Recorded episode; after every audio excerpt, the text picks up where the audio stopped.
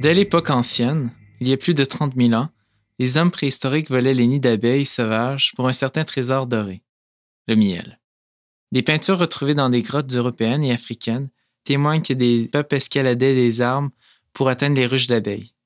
Dès 3000 ans avant Jésus-Christ, les Égyptiens construisent des abris aux abeilles sous la forme de paniers tissés couverts d'argile, mais aussi des ruches mobiles chargées sur les bateaux pour produire un miel de meilleure qualité grâce au butinage sur les rives changeantes du Nil.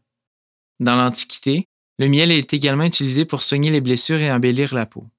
De l'autre côté de l'Atlantique, les Mayas et les Aztèques vénèrent le miel, les abeilles et leur rapport avec les fleurs. L'abeille domestique serait néanmoins apparue en premier en Extrême-Orient avant d'apparaître en Amérique il y a plus de 2000 ans avant l'arrivée des Européens. Les peuples de Mésoamérique élevaient alors les abeilles standards. Lors des grandes explorations vers l'Amérique, les Européens introduisent des abeilles domestiques provenant de leur pays d'origine et évidemment l'apiculture. Or, cette importation entraîne un bouleversement dans la biodiversité en Amérique. Alors que l'abeille indigène est sélective dans son choix de fleurs à polliniser, l'abeille européenne les pollinise toutes, contribuant au succès de la transplantation des cultures européennes. L'abeille joue ainsi le rôle de premier plan dans la colonisation. Selon un dicton amérindien, lorsque les mouches de l'homme blanc commencent à envahir un territoire, les Européens ne sont pas loin.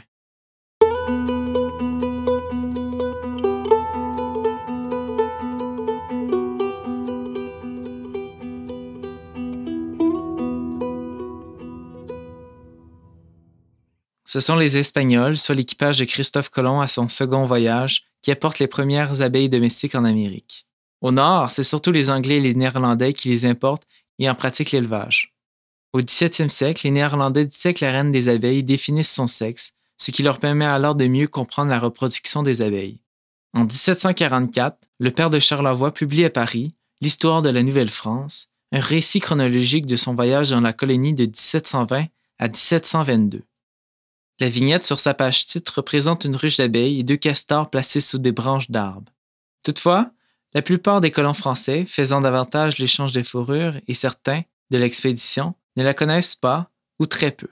À n'en juger d'une lettre de l'officier Saint-Ours des Chaillons du 25 septembre 1742, ce dernier aperçoit, au mois de juillet 1741, un essai de mouche qu'il ne connaît pas tout près du fort de Saint-Frédéric sur les rives du lac Champlain. Il retourne au même endroit plusieurs fois et constate que ces mouches prennent leur vol vers d'énormes pins creux. Il fait abattre quelques-uns de ses armes par des soldats et y trouve du miel et de la cire. Il en informe aussitôt le gouverneur et l'intendant qui lui conseillent alors d'écrire au ministre au sujet de sa découverte. Saint-Ours des Chaillons réussit à capturer plusieurs de ces mouches qu'il met dans une grande boîte. Un mois plus tard, plusieurs mouches y vivent encore. Elles sont attachées à de petits bâtons autour desquels elles ont fabriqué de petites loges ou chambrettes remplies de cire. En 1751, l'ingénieur Franquet visite le fort Saint-Frédéric, où les habitants lui parlent des mouches à miel. Selon lui, elles proviennent de la Nouvelle-Angleterre où le climat est beaucoup plus chaud qu'en Nouvelle-France. En effet, le dit fort se situe à quelques lieues d'Orange, où le climat se trouve beaucoup plus favorable aux abeilles que dans le reste de la colonie française. Or, vers la moitié du XVIIe siècle, chaque Anglais possède sa propre ruche. Il devient ainsi plus aisé de multiplier les colonies, même si certains essaims s'échappent parfois d'où leur présence au fort Saint-Frédéric et d'où le dicton amérindien. Les colons anglais et néerlandais fabriquent des ruches artificielles et font la chasse aux abeilles. Cette dernière consiste à trouver une colonie sauvage et à marquer l'arbre où elle se trouve pour une récolte ultérieure. Pour extraire le miel et la cire, les abeilles sont nécessairement tuées à cette époque, faute de connaissances. L'apiculture ne donne des résultats intéressants qu'après une invention faite en 1851 par l'apiculteur américain Lorenzo Lansgrott, le concepteur de la ruche artificielle avec cadre amovible qui sont encore utilisés aujourd'hui. Le miel est utilisé dans certains vins français importés au 18e siècle et pour certains produits importés comme la cire, les chandelles, etc. Mais c'est surtout l'élite et le clergé qui les consomment en faible quantité. Des colons français, pour ceux qui la connaissent, font la chasse aux abeilles, mais la production en Nouvelle-France reste fortement marginale et seule l'élite et le clergé en consomment. Les chandelles sont surtout fabriquées avec de l'huile végétale, une méthode de fabrication empruntée aux Amérindiens. En 1749, des essais d'implantation d'abeilles échouent. C'est sous le régime anglais que les colons français réussissent à acclimater les abeilles dans la province de Québec. L'abeille européenne est finalement introduite en 1845 dans la région de Montréal. Au milieu du 19e siècle, l'apiculture prend conséquemment racine au Québec. Depuis lors, l'apiculture prend une rapide expansion. Antérieurement en 1920, les surplus de récolte de miel sont expédiés aux provinces de l'Ouest. Dès lors, Face à l'expansion de la production de miel dans la dite région, particulièrement celle du Manitoba, le Québec cherche de nouvelles débouchés. En 1920, le miel de la province de Québec commence à être connu sur le marché de Londres, notamment lorsqu'il se va décerner des prix pour le miel et la cire d'abeille. Au Québec, des expositions de tous les produits apicoles font leur apparition.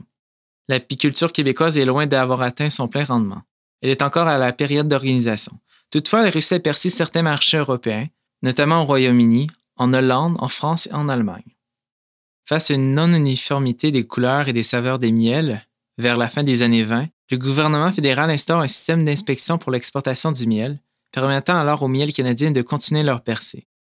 Suite aux années d'après-guerre, une baisse de la production et du potentiel de production apicole sont constatés dus aux nouvelles exigences du contrôle scientifique de la production et les changements apportés dans le type d'agriculture au Canada. En 1982, le premier centre d'interprétation de l'abeille au Québec est créé. De son côté, la première hydromellerie ouvre ses portes en 1988. Sans surprise, à partir de la Révolution tranquille, la demande locale des produits du miel est en essor. La production de miel dépend fortement de la nature, ce qui la rend variable. À cet effet, l'apiculture est à risque, dû à la diminution du nombre d'abeilles, causée fortement par les pesticides et la demande croissante de la productivité agricole. Chaque année, au Canada, près de 250 000 reines et 40 000 mini-ruches peuplées de 5 000 à 20 000 abeilles pour polliniser les champs sont importées.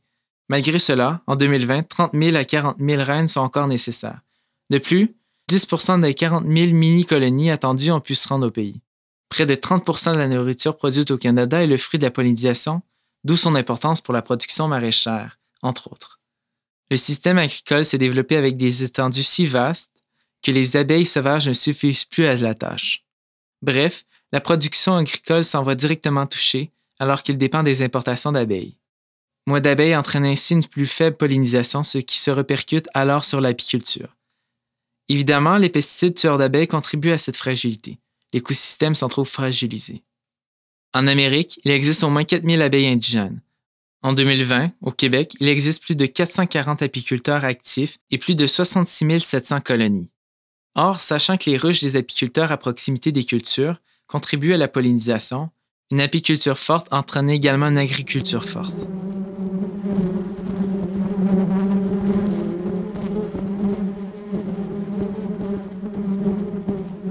Au centre du Québec, à Kings et Falls, se trouve la miellerie King, aussi nommée la distillerie B, un domaine d'apiculteurs dévoué à faire découvrir le miel unique et savoureux du terroir. Non seulement la miellerie King met en valeur le goût du miel grâce à leur miel pur, leur sauce, leurs différents hydromels, etc., mais elle réussit également à innover dans le monde de l'apiculture. Elle est notamment la première hydromellerie au Québec à offrir des cocktails d'hydromel aromatisés, pétillants et gazéifiés en canette, une hydromellerie renommée pour ses vins de miel grâce à ses différentes distinctions, et est devenue, en 2020, la première distillerie dans la région des Bois-Francs de l'érable, de Drummondville et d'Asbestos. Depuis plus de 30 ans, le Québec renoue tranquillement avec une vieille tradition des peuples nordiques. La découverte de l'hydromel est attribuée à Risté, roi des Arcadiens et fils du Soleil. Dans la mythologie germanique, c'est à l'hydromel que s'enivrent les valeureux guerriers tués au combat, admis au palais du Walhalla. Or, l'hydromel ne manque pas de lettres noblesse ni de tradition et pourtant la King parvient à lui en ajouter. Le miel dépend de la saison, tout comme l'alcool dépend de la fabrication. Le produit est assurément unique. Il s'agit conséquemment d'un art. À quelques lieues de la miellerie King, à Saint-Thomas, se trouve Miel Morin, un apiculteur spécialisé dans les miels, les sucres à la crème, les gelées, les vinaigrettes, les moutardes, les confits, etc. Une gamme de produits ainsi dérivés de la ruche. Là encore, le miel occupe une place de premier rôle pour sucrer plusieurs mets et plats de façon naturelle. Selon M. Morin, la meilleure façon d'aider à la préservation des abeilles est en encourageant des apiculteurs qui ont de bonnes connaissances et en achetant du miel local. Une bonne communication entre l'agriculteur et l'apiculteur est également essentielle dans la mesure où, sans fleurs, il n'y a pas de pollinisation. Sans pollinisation, il n'y a ainsi pas de miel. Or, plus l'apiculteur est forte et rayonne, plus le terroir s'en porte mieux. Miel Morin en témoigne. En 2020, la miellerie remporte une médaille d'or pour sa cour royale, le premier hydromel fortifié l'anaudois à la Coupe des Nations. Bien qu'il s'agisse de la plus vieille boisson alcoolisée au monde, cette hydromellerie se missionne de la faire connaître. L'apiculture prend part désormais à l'univers gastronomique québécois, tout en chérissant et enrichissant, de par ses saveurs, des traditions veillent de milliers d'années. Dorénavant, lorsque les miels commencent à envahir nos recettes, nous savons que les apiculteurs ne sont pas bien loin. N'est-ce pas un peu ça la beauté de l'histoire et de nos traditions?